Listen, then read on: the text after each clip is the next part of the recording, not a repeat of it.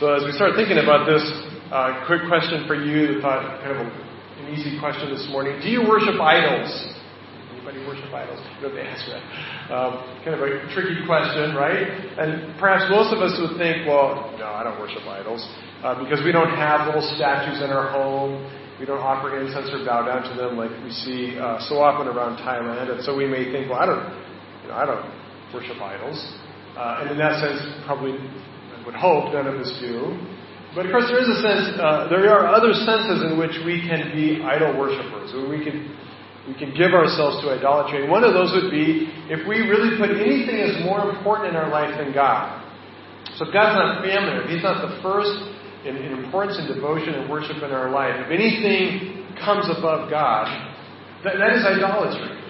And so, in that sense, we all are guilty at times of, of, of idolatry, right? There are times when we count things to be more important than God. And ultimately, anytime we sin, anytime we, we know God's told us not to do something or He's commanded us to do something, and we refuse to do it, what we're in essence saying is, is that is more important to me than God is. And so that thing becomes an idol, even if just for a moment. When we give in to that temptation, it becomes an idol.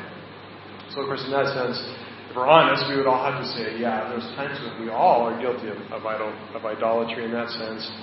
Uh, whether it's money or sex or comfort or thrills, or even family and ministry, can actually become overly important to us. Right?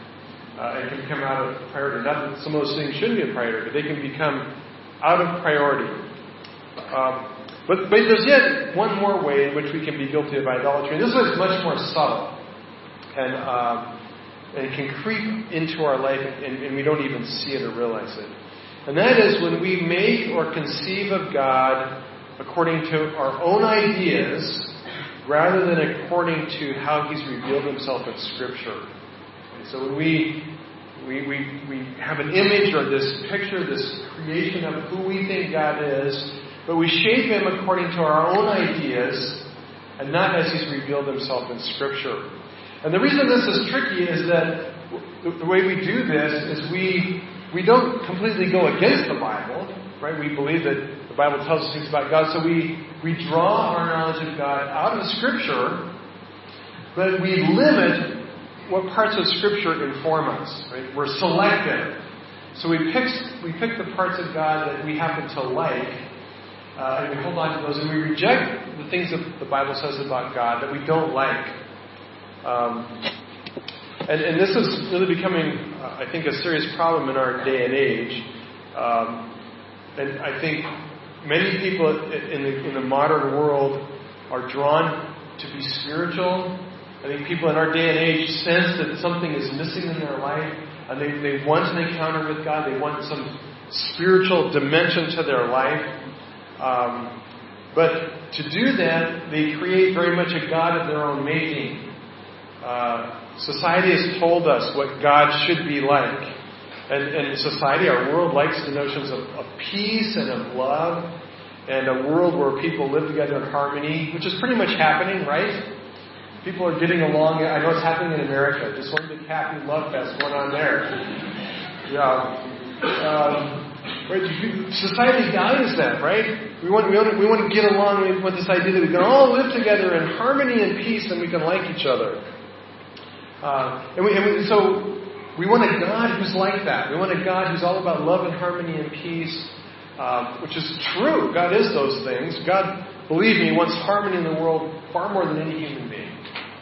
Um, but the problem is that um, that's not all there is to God. Right?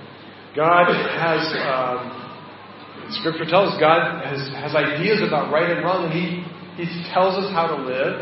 And if we don't do what God says, we don't follow His laws, the Bible says it's sin. And it says that God will judge sin.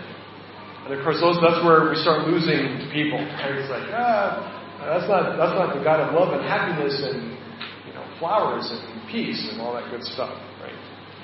Um, so they're worshiping a God that is an idol. And, and of course, sadly, Christians are, are, can easily get sucked into this.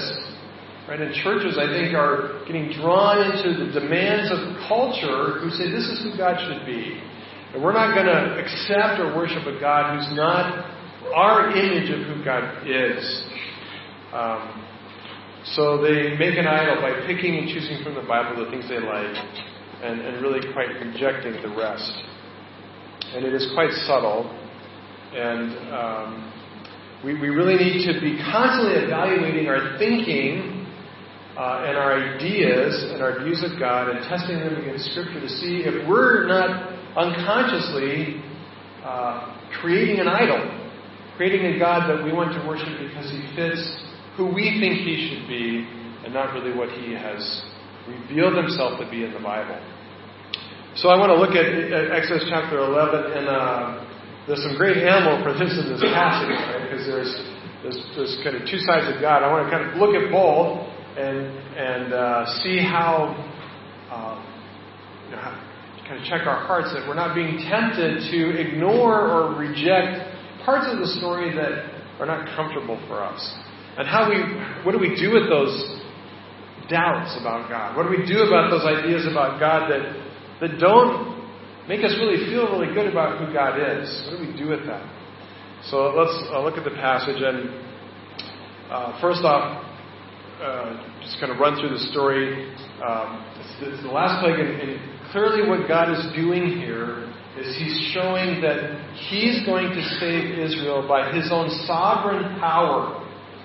Um, it's, it's, it's ten, ten mighty wonders have gone by. Right? And he says, in this verse, he says that uh, the Lord said to Moses, Yet one more plague, and I will bring upon that I will bring upon Pharaoh in Egypt. After that, he'll let you go. The end is near. This is the last, the final blow. Uh, this is the end. Um, after these ten mighty and increasingly devastating signs and wonders, right? It's getting worse and worse, and this is the last one. Uh, and it's clear that God is going to do this one by His own sovereign power. Uh, and when God gets done, Pharaoh's not only going to be willing, but he's actually going to chase Israel out of Egypt. Um, but what's interesting is up to now, the ten signs, and wonders, signs and wonders that have happened so far have really done nothing to move Pharaoh. Uh, he, he has not changed his heart in terms of getting free. The Israelites are no closer now than they were when Moses threw down the rod and it turned into a snake. Nothing has changed. So it would be easy for Moses and the Israelites to be quite discouraged. Um, but the truth is that the signs and wonders have had effect. Right? They have been working some effect. Just unfortunately not on Pharaoh. But it has been changing the views and the minds and the hearts of the Egyptians as a whole. And it says in verse 3 that the Lord gave uh, the people, that is the Israelites, favor in the sight of the Egyptians. Moreover, the man Moses was very great in the land of Egypt, in the sight of Pharaoh's servants and in the sight of the people. Right, so uh, God promised that um, that He would do these things so that they would know that Yahweh is God, and certainly that's happened. All the people of Egypt have observed these things, and they acknowledge Yahweh, and they are now turned change of hearts. They're, they're favorable towards the Israelites. They see that their God is mighty and great, and He's done these incredible wonders. And they're somewhat in awe of the Israelites and in awe of God. And in fact, the um, uh, Pharaoh's servants are, um, you know, they're, they're, they're shifting their loyalty away from Pharaoh. They're seeing how stubbornness and pride of Pharaoh is getting them in trouble, and they're they're interested in uh, letting the people go. Right? They're they're all about that. And, and so God is clearly working, even though um, Pharaoh's just as stubborn as ever. Um, and in fact, the, uh, chapter, the end of chapter 10, it says, The Lord continued to harden Pharaoh's heart, and he just would not let them go. And Pharaoh said, Get away from me, take care, you never see my face again. And Moses said, As you say, you will not see my face again. So things are at a climax and, at an end, but Pharaoh is unmoved and unchanged. But, but God says this is going to be the final straw. This is how this will happen. This is how I will move the unmoving Pharaoh. In verse 4, he says, So Moses said, Thus says the Lord, about midnight I will go out. Okay, that's, that's something different. Right? Up to now, God has said, Moses, I want you to raise your, your rod. I want you to extend your hand and, and the wonder will happen as you bring it about. But now Moses is no longer in the picture, and it's God Himself who goes. and says, I will go out in the middle of the night. And every firstborn in the land of Egypt shall die. From the firstborn of Pharaoh who sits on his throne to the firstborn slave girl who's behind the handmill, and all the firstborn of the cattle. And so God's going to go out in this last, and he actually calls this one a plague. We said they're not all actually plagues, but this one he calls a plague. Right? It's, it's death coming upon the people, upon, among every firstborn, as God himself goes out, and by his own sovereign power alone, he snuffs out the life of every firstborn. Um, and it's, it's, uh, uh, it's God doing this. And the result is going to be uh, he says, verse uh, B, uh, verse one, second part. Afterward, Pharaoh will let you go from here. When he lets you go, he will drive you away completely. Um, so what happens is Pharaoh's unmoving. He's stubborn to the very end. But how is it that God, in His power, is going to effect this great rescue? Well, of course, He causes the death of all the firstborn.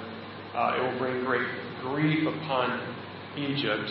But it says, even in that, even in that, Pharaoh's going to become more and more stubborn. How is it that God is going to get past Pharaoh?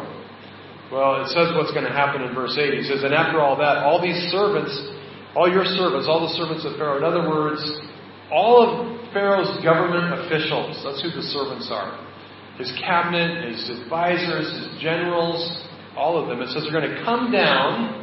In other words, they're going to step down from their positions of assigned authority. Right? And they're going to come down and they're going to do what? It's awesome.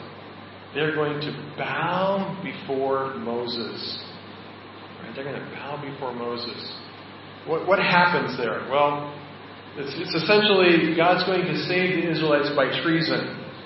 Right? In other words, what's going to happen is all the power of Egypt is going to turn their back on Pharaoh and they're going to come and they're going to acknowledge Moses and bow, in other words, in surrender. The feet of Moses is saying, Moses, get out. Get out. We, you win. We bow before you as your servants, not as the servants of Pharaoh. So, in essence, what God is doing is He's going to win by stripping Pharaoh of all of his power. So, even though God will not change his heart, he'll be as stubborn as ever, He's going to strip away his power, and without his generals, without his advisors, without his government, it doesn't matter what Pharaoh wants. If the people don't follow him, he's lost his power. Right? And so that's what's going to happen. And God is going to, um, God's going to win. And uh, just to make sure that we're very clear, he ends chapter chapter 11, verses 9 and 10, by saying, uh, Pharaoh will not listen to you. Even after all that, the threat of the death of the firstborn, the prophecy that his own government will abandon him, Pharaoh still refuses to change his heart. He says, He will not listen to you, so that my wonders may be multiplied in the land of Egypt. And Moses and Aaron did all these wonders before Pharaoh, and the Lord hardened Pharaoh's heart, and he did not let the people go. So, so uh, what's the main point of the story? If boil it down into one simple point. What is he saying here? Well, the point is simply this that God saves because he is in control. Right? That's the whole point of this drawn out exercise, this battle between God and Pharaoh. God says, Look, I don't need Pharaoh's cooperation. And just to prove the point, I'm going to make sure that he never cooperates to the very end. Right? That he's not He's not going to give in one bit. He's going to be stubborn and resistant to the very end. Because I'm going to show you that Yahweh is sovereign. I'm in control. I'm the one who rules kings and kingdoms. And I will free, I will deliver my people because I am the great, I am the Almighty God. And I will work out my plans uh, without anybody's help or cooperation. That's why it's significant in this last, this last plague, Moses is not even involved. It is God Himself who goes out. And it is God Himself who defeats Pharaoh. Um, and the encouraging message for this in us is that we can trust God because He is sovereign. Right? If, if God could overcome Pharaoh, the most powerful man in the most powerful country in the world in that day, a man who nobody could move, if God can, can play with him like a toy, and can mess with his head, and can do whatever he wants with him, right? Then it means that for you and I, there is no obstacle, there's no power, uh, there's nothing, except for this microphone that I can't. Right? There's nothing uh, that will keep God from doing His work, that will keep God from accomplishing His purpose in your life. Right? So you may be struggling with money, you may be struggling with time, you may be struggling with relationships. Um, God can overcome every obstacle. You may be struggling with immigration, uh, you know, in this country or another country. Um, you may be struggling with government officials. Doesn't matter. Right? God is bigger than all of that, and you can trust Him. Um, and certainly we could uh, we could stop the message there. We could find some ways to apply it.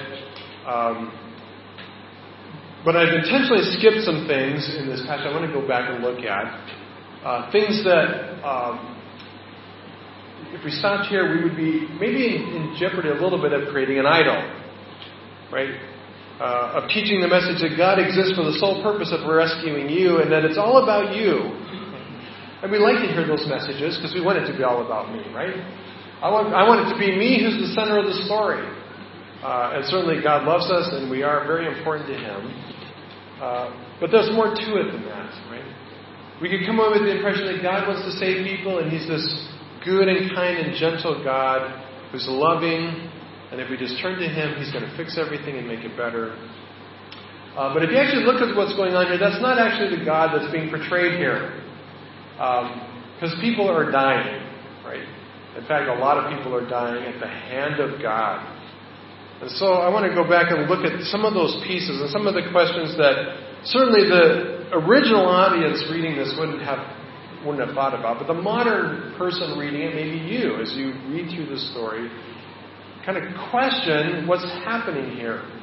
And if you don't question it, by the time I get done, you will be questioning, and, and I will have created probably doubt unnecessarily. Sorry about that. Right, but let's think through this again one more time, just go looking at some um, some questions. And the first one is the big question I have is really where is justice in all this? Right? Where is justice? There are some things in this story that, humanly speaking, as I look at it, I think this is very unfair and un- unjust. Unjust. One of those. Lacking justice. I'm having a hard time with words today. Okay? So, so where's the justice? So let's look at this. First of all, um, as, as, the plagues unfold, as I said, it's very clear that the Israelites are experiencing a change of heart. Right? They, um, uh, it says in verse 2, you know, they, they've experienced this change, change of heart. God has given the Israelites favor in the sight of the Egyptians and even in the sight of the officials.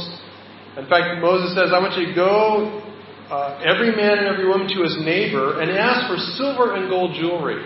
This is how much favor they have. That the uh, the Egyptians now, the Israelites are going to go to them and they're going to say, you know, we're leaving soon and um, bank book's a little empty.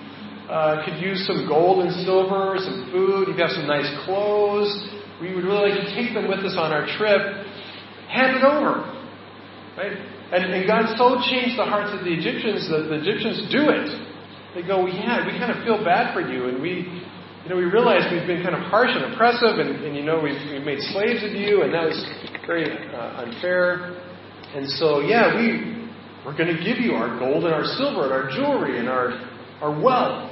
Just going to hand it over to you, right? So there really is uh, this change of heart among the Egyptian people. Uh, before the Israelites were nothing more than mere slaves ten signs and wonders later, they kind of stand in awe and they have a new kind of respect for certainly Yahweh and, and His people. Um, and and it, it, as you read through this passage, it's clear that the only one holding out here is who? Pharaoh, right? Pharaoh's the stubborn jerk in this whole thing, right? His own advisors are no longer really following him. They don't support his his his resistance. Right? Uh, it's only Pharaoh's pride and stubbornness that is standing in the way, nothing else. Uh, but in verse 4, as we read, uh, the Lord says, I'm going to go out at midnight and I'm going to, uh, every firstborn of the land will die. And by the way, just to be clear, because sometimes people get confused on this, but when he says every firstborn, he means every firstborn. From the highest and greatest to the least, uh, the young and the old. It's not just children and babies, it's the young and the old. It's male and female. And it's unfortunate, some translations actually say firstborn son. It's not in the Hebrew. Okay, the original just says the firstborn. And it applies to male and female. To human and animal. So what it means is nobody escapes this. Right? There's no family that's not going to experience the loss of death. Whether a spouse, a parent, a child, a brother, a sister. You know, if you're if you're if you're in the world alone and all you own is your dog, your dog dies. Okay? Nobody misses out on this. It is a universal judgment upon everybody in the land. Uh, and, and, God said in, in, Exodus 6, He said, This is how it would be. He said, I am the Lord. I will bring, speaking to the Israelites, I will bring you out from under the burdens of the Egyptians. I will deliver you. I will redeem you with an outstretched arm and with great acts of judgment. So, what God is going to do here is He is going to judge Egypt. And it's by these great, mighty acts of judgment that He's going to deliver and rescue them by the death of the firstborn. So, if you're a thinking person and you think about how this is going to work, you know that babies are going to die. Very small, young infants are going to die. People who haven't had a chance to do anything wrong yet. How is it that they can fall under this judgment? This seems very unfair, especially when it's just Pharaoh that's being stubborn, right? All the people are, they, they kind of changed. They're, they're with the program. Let the people go. How can God bring such a severe judgment on the whole people of Egypt because of one man's stubbornness? That just doesn't seem just or fair. Any amens on that? we've got to be careful here because we know that God is just, but it just seems kind of wrong, right? It seems um, extreme that even babies would, would, uh, would have to suffer the consequences of this judgment. Well, to, to sort this through, um, we need to ask. We need to ask what is justice. What is justice? What is what is meant? What is required by justice? Well, justice is making certain that people get what they deserve or what is fair. Right. So justice means that the innocent should be protected. Right. And, and in our countries, that's what the, the police uphold justice. They try to protect victims from those who would harm them. Um, and it's making sure that the guilty are punished. That we don't let people who mistreat others get away with it. It's making sure everyone gets what's right and fair. That's justice. Um, and, and this does seem to be unjust. It seems that God is being uh, harsh on those who have done nothing wrong. And ironically, Pharaoh himself is, is unharmed. Except he does lose his, he does lose his firstborn son. Uh, and God does this to uh, people who, whose hearts are changing. So, where is the justice? And of course, modern society would, would claim that, see, this is God. God is mean. God is vindictive. God is, is random. And God is not just. That's what modern man would say. And and certainly a lot of Christians seem to agree with that because they won't talk about God's judgment on sin. God's harsh, extreme punishment where God would do stuff like this. I don't know, I don't know how many, how many churches put this on their sign out front every Sunday morning. Worship God, He kills babies, right? just not going to sell, right? But it seems harsh, it seems unjust. Um, well, Here's the interesting thing modern society would claim that God is not just. And they would demand justice of God. God, we demand from you justice. Um, in fact, it's interesting that no matter how far society slipped, slide, and drift away from God, that every society in the world upholds justice. In fact, I think it's ironic that in, in certain parts of the world, uh, where corruption reigns, right, where governments are, are notoriously corrupt. In none of those countries do they actually uphold corruption as a value they, they hold on to, right? They would verbally say, well, corruption's bad, right, even though they participate in it. It's a value that they hold that you know, we should be just, right? We should fight against corruption. Uh, so we hold on to the highest standard of ju- justice, and, and we expect that of God. God you should be just. And in fact, if God is not perfectly just, then we would say as believers, theologically, God can't be God. Right? He would not be perfect if he were not perfect in his judgments and in his justice. Right? It's part of what it means for God to be God. He must be just and absolutely perfectly just. He must be absolutely fair. And if he's not fair, he cannot be God. He can't be perfect. He can't be holy. So we affirm that. And certainly Scripture affirms that. Through and through, Scripture from beginning to end talks about the priority of justice and the standard of justice and fairness. In fact, one of God's great condemnations of Israel later on is that they were not just, that they were not treating people fairly. Right, so, so God, if we believe the Bible is true and what it says about it, its standard and who God is, we have to accept that God is in fact absolutely perfectly just. And that what he does here is somehow right and fair, even if we don't see it or understand it.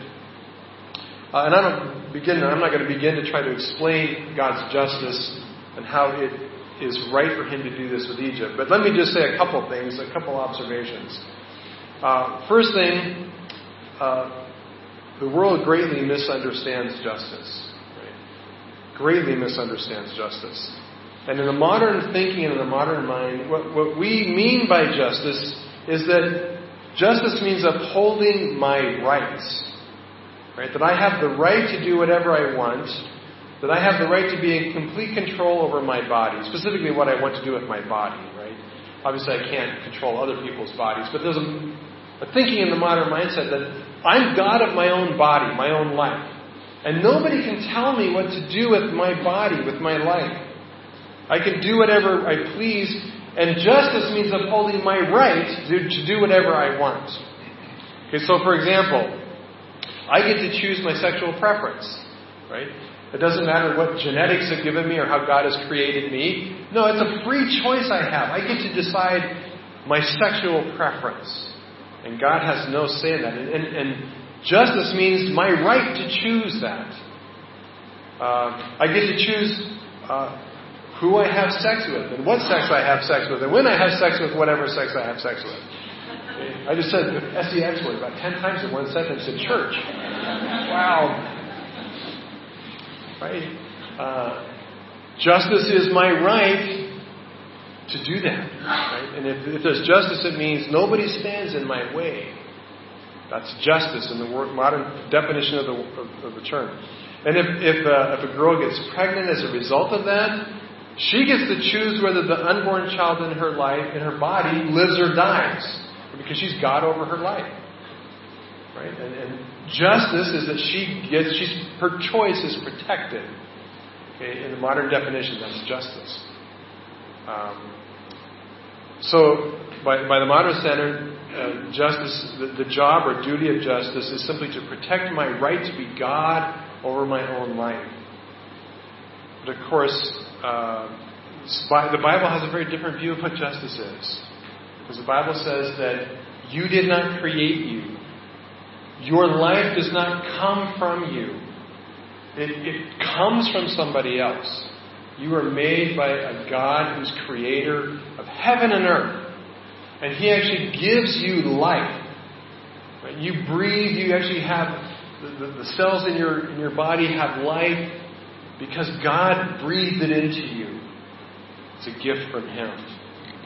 And because He's both creator and sustainer, uh, as it turns out, God has the control over your life. Now, there is a sense, there is a sense actually in which you are God over your own life. The, the reality is that you are responsible and in control of your body. Nobody else can control it. Right? Ultimately, it is your will that governs your life. And the, the truth is, you are free, and you do have the choice to choose good or bad with what you do with your life. You do have those choices. And it's true that even God will not stop you. So, in that sense, we are, at some level, God over our life. But we're not supreme God over our life. Scripture is very clear that every single human being will stand before God and they will give an answer for the choices they've made about their life. God sets a standard, and, and uh, His standard is just. And this is how it works. Uh, justice does not mean getting your rights. Justice means doing what is right. Okay, there's a difference. Okay, it's not getting your own rights, it's doing what is right. It means that there is actually right and wrong in the world. There's good and there's evil. And justice is, uh, is doing what is right, what is good. For yourself and for society and for uh, all that God has created. Uh, what is good? Well, what is good is what conforms to God's standard and His values of a perfect God who created us. So justice is ultimately not upholding people's rights, it's upholding God's goodness. It's God's goodness. And God gets God gets to decide that, not us. Okay, we don't we don't we do not decide goodness by majority vote. Praise God for that, right? Because apparently voting has flaws. Um, so we don't get to vote on what's good. Uh, God sets the standard. He decides what is good, what is holy, what is right. And justice must serve His standard of goodness. So here's the deal. What is justice? Well, justice ultimately means getting what you deserve. And you know what we deserve? Not good things, right? Every human being has violated God's law, right? And if we get, and the thing is, the, the world screams out for God's justice. If God gave them what they deserve, He would wipe them out. He would pour down judgment because that's what we deserve. We have violated His, his standards. We have not upheld His good. Um, and certainly that's true of, of Egypt. All of Egypt deserves God's judgment because they had oppressed and abused Israel terribly for generations. For generations. And all Egypt had participated in this oppression and abuse. And, and, they, and because of that, they deserve judgment. And here's the thing here's the, here's the rub that we got to remember. Right? We, we know this. Does a change of heart cancel out your debt? In other words, this changing your heart to start doing good things, does it wipe out all the bad things you did in the past? No, right? We know that. Even our own governments enforce this. I was just, I got to go to Australia this last week, had a great time there. But, uh, and our friends had a car they let us use so we could drive around and get lost. It's fun. Uh, but they said be really careful because they've got these speed cameras all over the city everywhere. And they said if you, if you go even one kilometer over the speed limit, it will take your picture and they'll give you a ticket and a very large fine. So I was just scared to death, right? Because I'm thinking if I drive the speed limit 99.9% of the time and I just get distracted for like five seconds at the wrong time and I slip over, boom. You know, so I'm driving like 20 miles an hour, you know, just crawling along, right? And the thing is, there's justice, right? If you go over the speed limit, justice says you pay the fine. You can't go to them and say, hey, look, I was driving the speed limit for hours and hours and hours, right? And it was just it was just like 10 seconds that I went over. Right? Does all your good driving cancel? No. You pay the fine. You pay the fine, right? You were guilty. Well, we know that, right? And so all of Egypt is guilty. And all of Egypt must pay the, pay the price. Um, real quickly, I want to go into depth with this, but you could say, well, what about the babies who, were, who didn't even live long enough to break the speed limit, right? They didn't live long enough to do anything wrong. How could newborn babies, you know, get caught up in this? Well, real quickly, the, the short answer, because I'm running out of time, but the short answer is the judgment was not taking their life, right? The judgment was not so much on those who died. The judgment was on those who, who lived. Uh, he said, There's a great cry. There will be a great cry like they've never heard in the past or in the future. Right? Uh, life is a precious gift of God, and we, we value it and we, we, we hold on to it, and we should because it is a, it is a crazy, amazing gift. And we all know that when, when we lose somebody, when somebody dies, it's painful, the loss that goes with that. Um, but death itself is not an evil. Okay, now, the wages of sin is death, and I can't go into all that. Uh, it is true that it is part of the curse. But death itself is not evil. And, and just to emphasize that, it says that God goes out in the middle of the night while they're asleep, and, and there's no suffering, right? They just die. And the wailing is not the wailing of people dying, it's the, way, it's the wailing of people waking up and finding loved ones in their family that have gone. Right? That's, that's the wailing. So God's very, actually gracious, right? Um, I hope I die this way. I hope I go to sleep and just don't wake up. And that's not, not a bad thing, right? So God, God is gracious even as He pours out His judgment. Um, but His judgment is on those who live, right? That, that they would feel this incredible loss of something very precious to them. Um, so, so there is justice. And, and God absolutely deals with perfect justice in what He does to Egypt. Right? No one can, can convict God of a crime here. Um, second question, and we don't have as much time to cover this one, just real briefly. Second question is, where is the love? Where is the love? Um, it says in verse, uh, verse 5, uh, oh, sorry, verse 6. Uh, there shall be a great cry through all the land of Egypt, such as there has never been or ever will be. But not a dog shall growl against any of the people of Israel, neither man nor beast. Why? So that you may know that the Lord makes a distinction between Egypt and Israel. Okay, God picks Israel, and He does not pick Egypt to show His mercy and kindness. Um, now, is that because Israel was all that much better? Absolutely not. Right? And we'll see later on in Exodus, it turns out that the people of Israel are just as stubborn as Pharaoh. Okay, they're no different. They're just as deserving of judgment as Egypt. But God chooses, He picks them. He says He makes a distinction between Egypt and Israel. And God chooses to show kindness and love and favor to Israel. Well, that just also does not seem fair, and it doesn't seem very loving.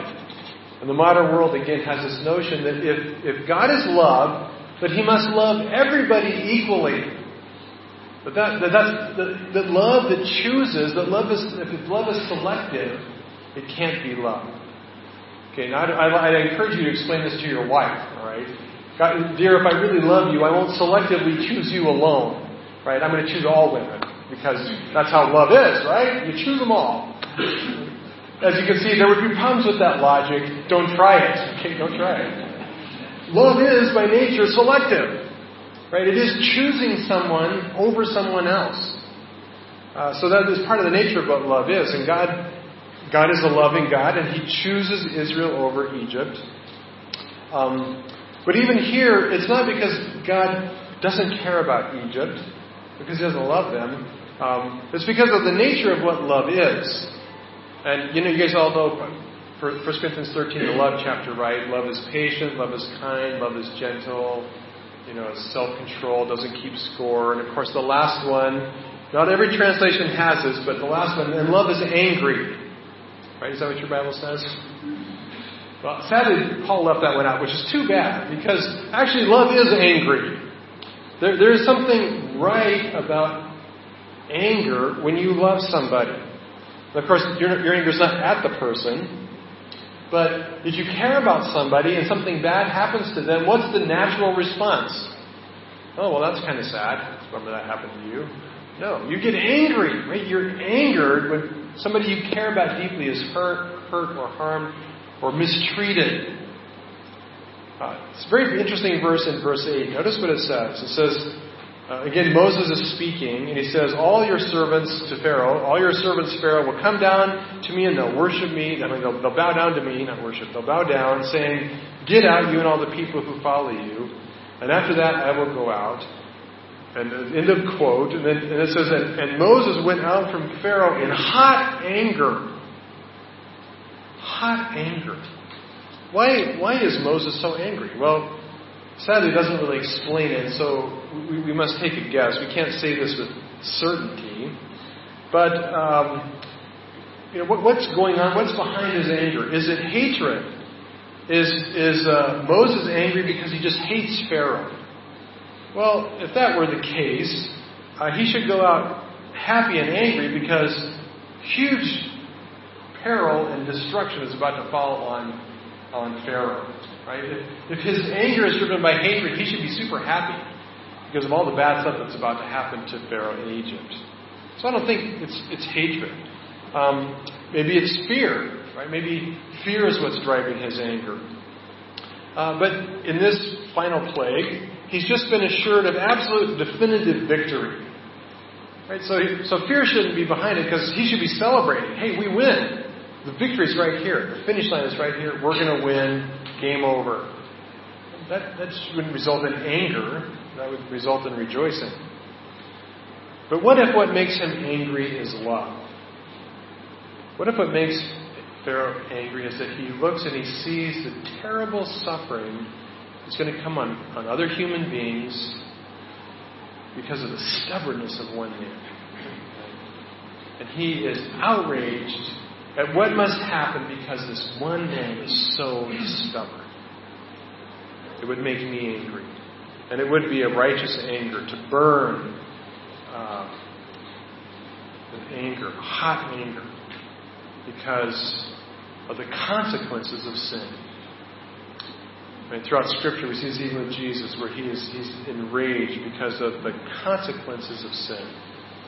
Right? Why? Because because of love. Right? It's because God loves Israel that He is angry at Egypt because of their oppression and the way they have treated them. And so love demands an anger response, right? That he deals with Egypt in, justice, but a justice that's fueled by his, his love for Israel. Um, one other issue, real quick. Uh, what is free will? Where is free will? Over and over it says God is hardening Pharaoh's heart. As it turns out, free will is not that free. Short answer none of us actually have absolutely independent free will. The truth and the reality is we are all influenced by many voices around us. Right? When you make a decision, you're not making a decision absolutely without the outside influence of others. Right? That's why advertisers spend millions of dollars on advertising. So you'll buy Coke instead of Pepsi, or you'll, you know, whatever. Because um, they know they can influence your thinking. Uh, God is free to exercise influence on us as well. It's not, God's not overriding free will because He wants to influence us. But God doesn't actually override Pharaoh's free will. Um, Pharaoh is stubborn, and he is resistant, and God just kind of makes sure he stays there. Right? He just keeps him in that path, and he just makes sure that the ditch gets deeper, so he's more entrenched in his stubbornness and pride. You see, God can't over, overpower our will. Well, He could, but He won't. God will not overpower our will. He will not make Pharaoh act contrary to His will. He just makes sure His will goes to where, where it's headed. Um, Pharaoh was never compliant. Pharaoh was never on God's side. Pharaoh was never willing to work with God. And, and God does not over, over, overpower. He just keeps him in the same direction. Um, that's a boundary that God has set. So, let me apply this real quickly with just this one basic question. You know, I've given these answers, and if you're a thinking person and you really kind of think through this, you're going to be thinking, eh, still doesn't just quite fit, right? There's just something missing here. And the reality is, in the Old Testament, it is, it is impossible to resolve love and justice. Because people suffer, there is the outpouring of judgment and wrath on what seems to be innocent people. God is very selective in his love, focused primarily on Israel. Um, it seems unfair. Um, and throughout the Old Testament, it's always it's, there's this tension between a God who has to be perfect in justice and a God who has to be unfailing in love. But of course, then we come to the New Testament and we find the only place where love and justice could be appropriately resolved, and that is in the cross. Until Jesus comes, the answers will always be a bit inadequate or leave us wanting. But that's the brilliance and wonder of the cross.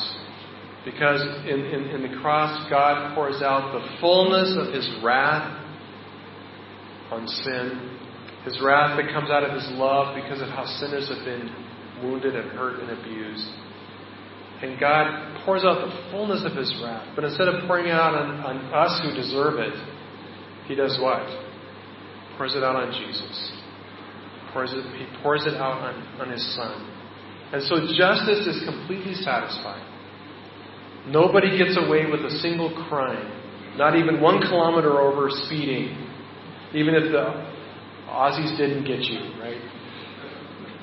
Jesus pays for every crime, every error, every injustice, everything we've ever done. It's paid for on the cross.